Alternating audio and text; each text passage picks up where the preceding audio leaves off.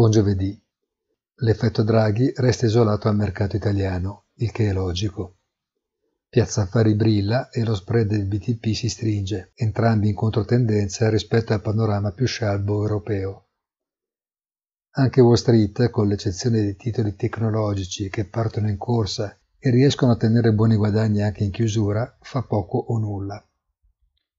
Gli utili trimestrali non deludono, anzi, ma sembra come se il meglio sia già stato raggiunto e che per andare oltre servirà qualcosa più della vittoria sul Covid.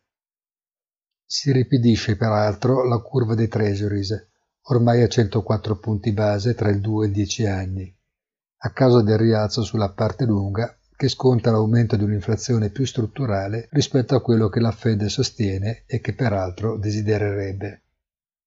In breve il mercato potrebbe cominciare una fase di congestione laterale prima di decidere se riprendere il trend rialzista o cambiare direzione. Prematuro al momento azzardare previsioni. Buona giornata a tutti e come sempre appuntamento sul sito easy-finance.it.